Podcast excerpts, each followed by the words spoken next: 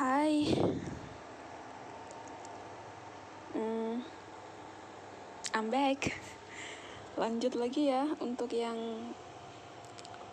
penghuni pabrik gula part 2-nya, tapi masih season 1. Yang ini masih season satunya. Soalnya tadi kan udah kepanjangan banget kayaknya aku nggak tahu kalau podcast usually itu berapa menit sih kayak pada pengen dengarnya kan nanti kayak bosan gitu kalau terlalu panjang juga uh, di episode pertama di yang part 1 itu cerita tentang Mas Hendra yang apa uh, mengalami pengalaman goibnya dia gaib atau apa kayak gitu. Bertemu dengan nona Belanda dan lucunya yang aku dapat dari Pak Tuan itu adalah ternyata di uh, segi hantu juga ada kasta-kastanya loh ya. Aduh ternyata tenang tenang. Bukan manusia aja yang ada kasta. Ya kayak um, langsung aja ke cerita selanjutnya. Uh, kan dia udah cerita ke omnya kalau semalam apa yang terjadi kan. Nah uh, jadi rupanya ada kasta di antara para penghuni di pabrik ini setiap tempat ternyata memang berpenghuni, hanya saja kasta mereka berbeda-beda. Ada yang paling kuat hingga paling lemah, ada yang paling ganas, namun ada juga yang sekedar usil menampakkan diri. Lalu, di mana yang paling kuat? Jawabannya ada di lahan kosong di samping gerbang. Di, uh, gerbang tidak terpakai di utara. Tempat di mana rumputnya tidak pernah dipotong. Wow, wow, oke, okay, oke, okay, oke. Okay. Dahulu sebenarnya lahan itu akan dialih fungsikan untuk parkir truk yang mengangkut tebu. Jadi dilakukan pembabatan guna membebaskan lahan dari rumput liar. Pekerja pabrik mulai melakukan pembersihan rumput uh, untuk kayak apa namanya dipotong atau dibabat gitu ya. Sampai pohon mangga di sana akan ditumbangkan. Namun, rupanya hal yang mereka lakukan membawa kemarahan yang besar bagi penghuninya. Tepat setelah malam hari, semua pekerja di sana jatuh sakit. Hmm, well, aku pernah mendengar hal yang kayak gini juga ternyata. Beberapa di antaranya bermimpi ditemui seorang wanita yang sangat cantik. Wanita itu berpesan agar tidak melanjutkan apa yang uh, mereka kerjakan karena bila dilanjutkan akan terjadi hal-hal yang tidak diinginkan. Beberapa percaya, beberapa nekat tetap melanjutkan. Keanehan pun terjadi. Gergaji mesin yang digunakan untuk menumbang, menumbangkan pohon di sana semuanya patah. Seolah-olah pohon itu terbuat dari besi. Tidak hanya itu, beberapa kali mereka diganggu oleh ular yang melintas tiba-tiba. Namun yang paling aneh, rumput yang dipotong kemarin tumbuh seperti semula. Hmm, Well, seram juga. Seolah-olah mereka tidak pernah memotongnya sebelumnya. Hal ini tidak wajar. Membuat para pekerja ketakutan, terutama sang mandor yang firasatnya menjadi tidak enak. Akhirnya, Pak Mandor memutuskan menghentikan pekerjaan sementara sekaligus memanggil orang pintar. Ketika di terawang di tempat itu, si orang pintar hanya berpesan, "Jangan lanjutkan bila kalian tidak mau meregang nyawa." Bingung sama mandor bertanya, kenapa mbah? Gitu. Sang mandor menunjuk suatu tempat yang bisa dikatakan paling dalam di lahan kosong itu. Itu adalah rumahnya, tempat yang uh, tempat makhluk yang tidak pernah menerima kehadiran kalian di sini. Uh, apakah tidak bisa diusir mbah? Tanya sang mandor. Si orang pintar kemudian tersenyum kecut. Berani bayar berapa kamu dengan harga nyawaku? Si mandor terkejut. terkejut. Nyawa mbah gitu. Iya, nyawa. Saya tadi sudah berbincang sama dia. Dia bilang nyawa sampean-sampean ini yang jadi taruhannya. Itu pun gak akan bisa kalian babat lahan ini. Mau mati konyol sampean. Tekan Simbah. Akhirnya si orang pintar bercerita, pabrik tempatmu bekerja adalah sarang kerajaan demit. Kaget bercampur bingung, sang mandor bertanya kembali. Maksudnya apa ya mbah? Ya ini pusatnya kerajaan Demit. Tahu Demit tidak? Jadi rupanya penghuni lahan kosong itu adalah seorang wanita cantik, namun bertubuh ular hijau. Selain itu, si ratu ular ini ibaratnya adalah panglimanya. Di setiap sudut pabrik selalu ada yang terkuat dan menjaga wilayah teritorinya sendiri, termasuk di bagian utara yang dijaga oleh siluman ular.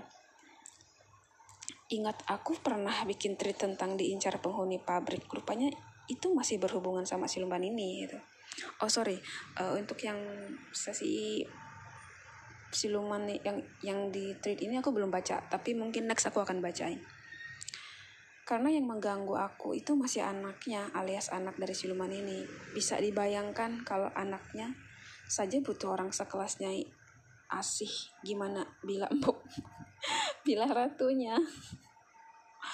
Si orang pintar sampai mengatakan nyawa adalah taruhannya bila berani mengusik wilayahnya. Namun, semua itu tidak berhenti sampai di sini. Setelah pabrik ini tutup, ada sebuah cerita yang menim yang menimpa warga desa B. Ingat kan, aku udah bilang kalau uh, aku adalah ada di wilayah uh, desa A dan ini kita lagi bercerita tentang desa B. Warga desa B ini adalah seorang lelaki tua yang kesehariannya mencari rumput untuk pakan ternaknya. Entah tidak ada yang memberitahu, uh, memberitahu atau tidak, ia tergiur, tergiur dengan rumput liar yang tumbuh di lahan kosong. Tanpa berpikir panjang, ia memutuskan membabat rumput liar itu. Tidak sampai setengah hari, karung yang ia bawa penuh dengan rumput untuk mengenyangkan hewan ternaknya. Ia segera pulang dengan rumput-rumputnya. Tanpa ia sadari, ia juga membawa pulang malapetaka bersamanya. Malamnya ia terbaring sakit, badannya demam, panas, sudah diberi obat namun seperti tidak berpengaruh. Tidak hanya itu, si lelaki tua merontak menahan sakit yang uh, yang teramat sangat seperti disiksa oleh sesuatu. Rupanya ada orang yang tidak sengaja melewati rumahnya. Ketika orang asing itu melewati rumahnya, ia kaget. Karena di depan rumah lelaki tua ada wanita bertubuh ular sedang menari-nari di depan rumah.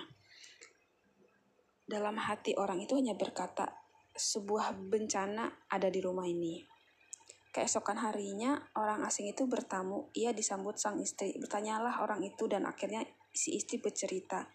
Ia meminta izin untuk melihat lelaki tua itu. Di luar dugaan, kondisinya sudah sangat parah. Bahkan beberapa kali lelaki tua itu meracau minta mati. Lewat usul orang asing itu, si lelaki tua dibawa ke guru spiritualnya. Namun rupanya semua sudah terlambat. Tarian yang dilakukan wanita ular itu adalah tarian kematian untuk si lelaki tua. Hmm, gak suka, gak suka dengarnya. Namun, semua belum berakhir di tubuh lelaki tua itu. Ditemukan sisi ular. Si istri hanya menangisi jasad suaminya yang malang. Orang asing itu akhirnya memberi saran agar pemakamannya dilakukan dengan tertutup untuk menghindari aib dan mulut orang-orang tak bertanggung jawab. Namun semua orang tahu akan kisah ini dan tidak begitu terkejut ketika mendengarnya. Aku dan yang lainnya akhirnya bergegas pulang, manakala hari sudah terik dengan jambu biji sekresek. Kita sepakat mau lewat gerbang utara di samping lahan kosong. Rupanya Udin benar. Dia dekat gerbang ada kawat yang bisa ditarik sehingga kami bisa menerobos lewat. Jujur, aku masih merinding tiap lihat lahan itu. Auranya gelap dan mencekam. Namun, aku masih ingat pesan seseorang, asal kamu nggak ganggu, dia juga nggak akan mengganggu. Mereka butuh alasan untuk mengganggu. Aku berjalan menelusuri jalan utara sampai aku melihat gedung TK lama aku yang dulu. Melihat gedung TK soal uh, sekolah aku mengingatkan aku akan peristiwa itu waktu aku masih TK, di mana ada satu peristiwa yang gak bakal pernah aku lupain. Uh, peristiwa tentang aku, Endah, dan pohon beringin tua. Endah itu temanku ya, di belakang gedung sekolah. Tepatnya di samping lahan kosong itu.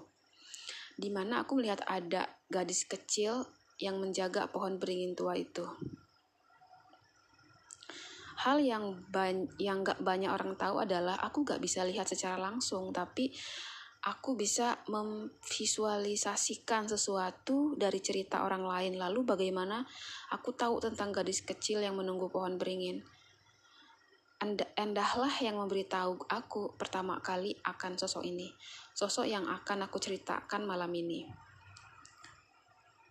kita balik jauh ke belakang saat aku masih TK di sini. Uh, kali ini kita cerita tentang cerita yang di TK dulu lah ya. TK ini dibangun sama persis di samping lahan kosong. Bila dilihat dari denah lokasinya cukup jauh dari lapangan tenis. Namun jaraknya cukup dengan pohon beringin, cukup dekat lah dengan pohon beringin. Nah, pohon beringin inilah yang akan jadi fokus cerita kita.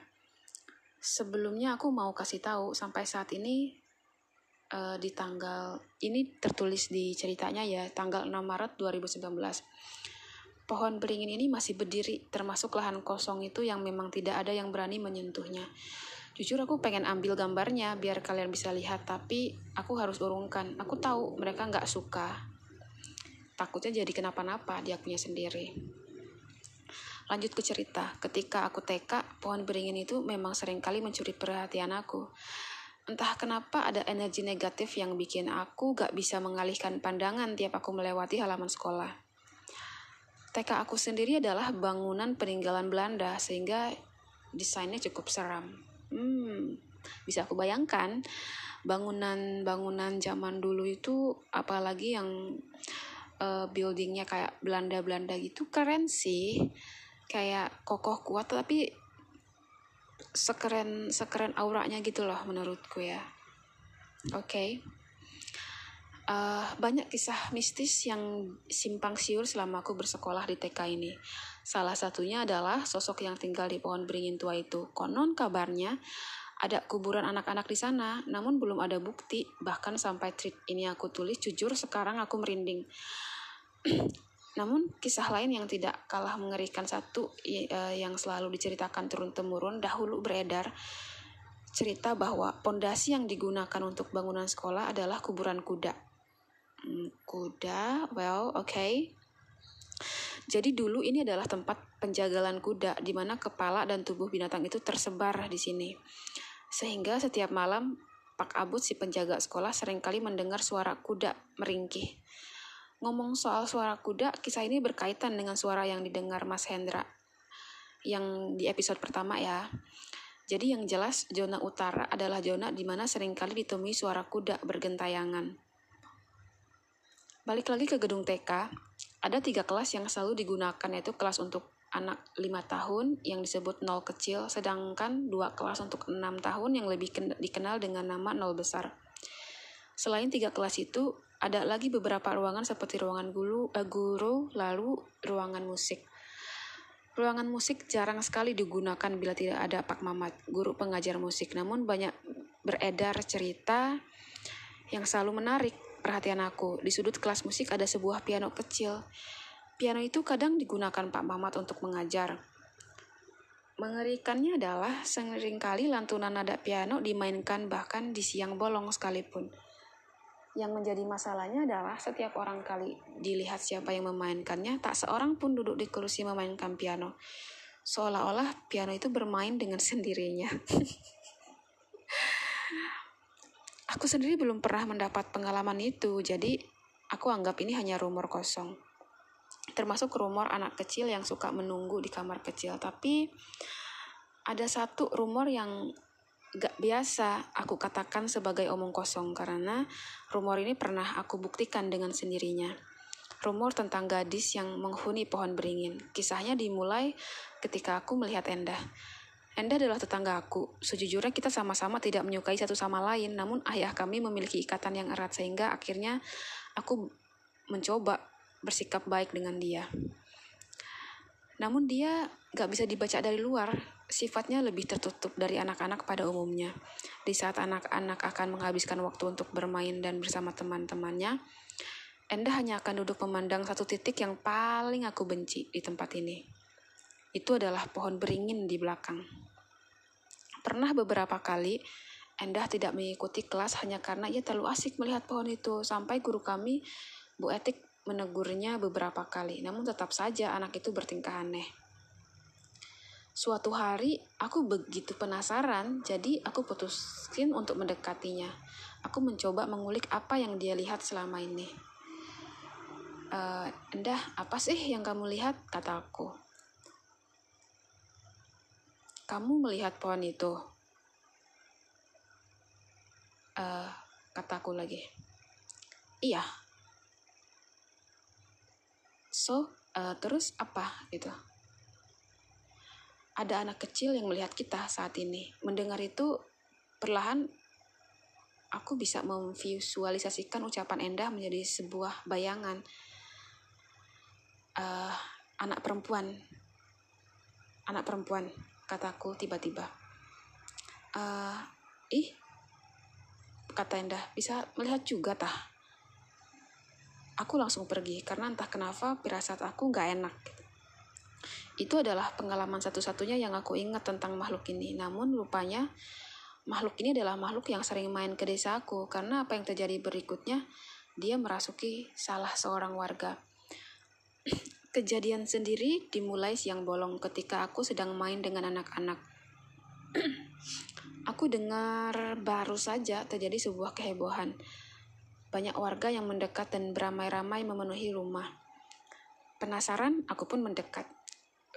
Uh, rupanya Mbah Bun, salah satu wanita tua yang halamannya sering kali aku pakai main berteriak-teriak nyaris histeris. Suaminya Mbah Nang, uh, suaminya Mbah Nang namanya, mencoba menenangkannya berkali-kali. Namun Mbah Bun rupanya masih terus menjerit-jerit. Aku yang sedari memperhatikannya gelagat. Aneh itu akhirnya sadar Mbah Bun kesurupan. Masalahnya adalah Mbah Bun terus berteriak dia minta pulang. Kayak gimana ya? Aku mau pulang, aku mau pulang kayak gitu. Mungkin ya. Terus uh, suaminya itu bertanya gitu pulang ke mana gitu kan. Uh, terus uh, jawab Mbah pun yang lagi kerasukan itu ke rumahku gitu terus uh, suaminya pun langkai siapa kamu gitu namun sosok itu melotot tidak mau menjawab lalu menjerit kembali. Pergolakan itu terus terjadi sampai akhirnya om aku datang gitu.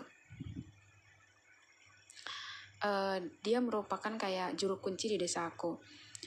Sekali lihat uh, om aku yang selalu dipanggilnya Dakno langsung tahu siapa yang merasuki Mbah Nun.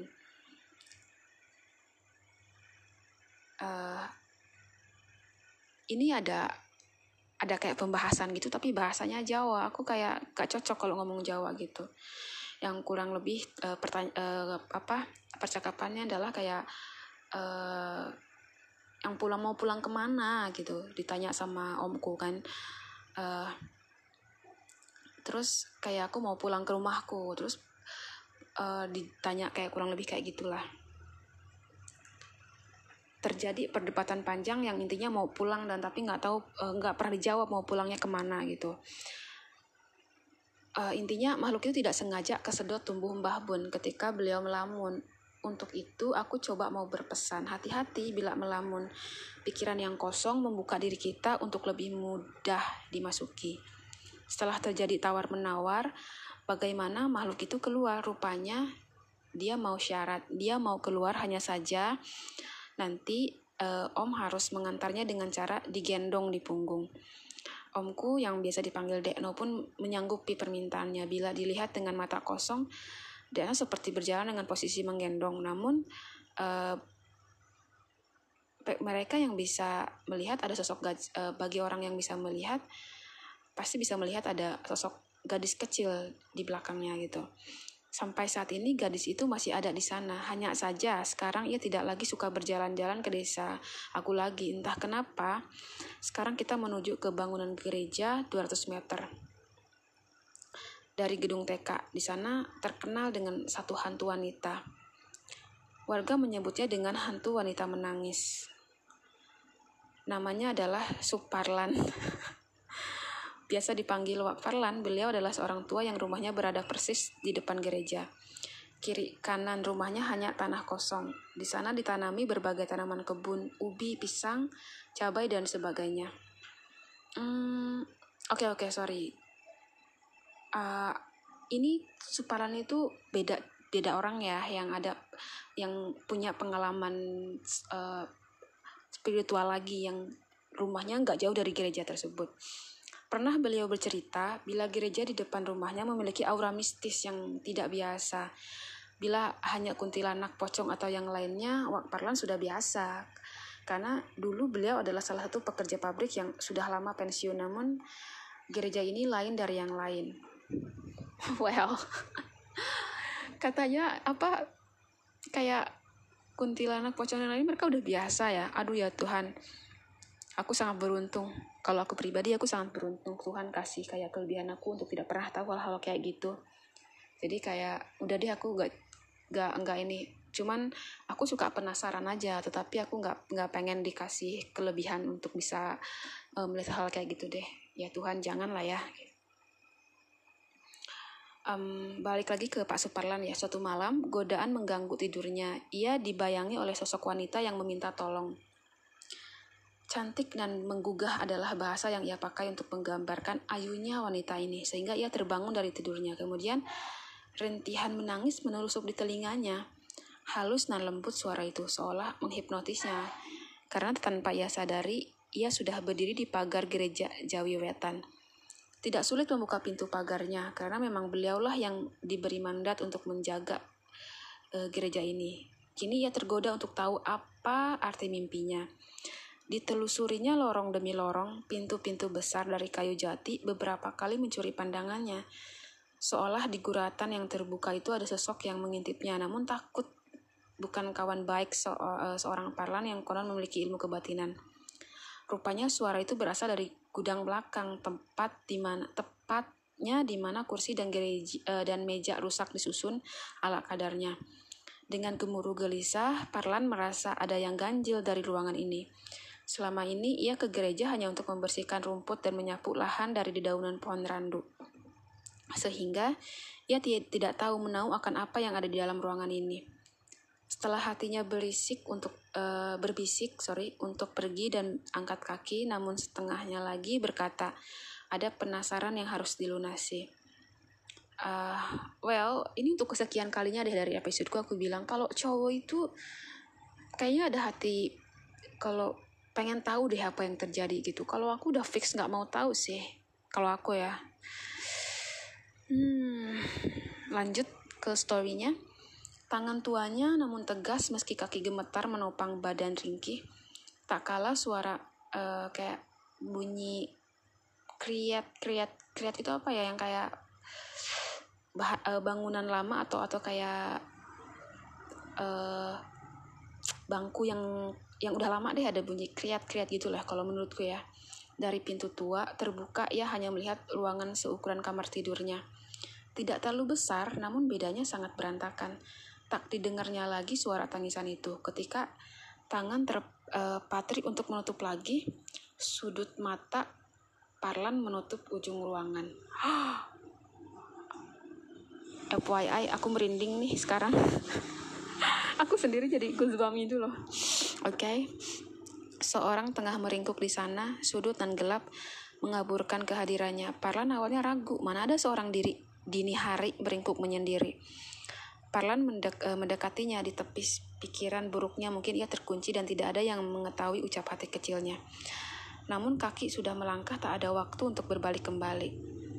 Uh, mbak, mohon maaf, Anda siapa ya? Suara gemetar Parlan menghentikan tangisannya, namun jawaban tak kunjung tersambut. Dalam kengerian, ia terjebak di dimensi asing. Karena pertanyaan tak dapat terja uh, tak dapat jawaban, Parlan menyentuh tangan gadis misterius di depannya.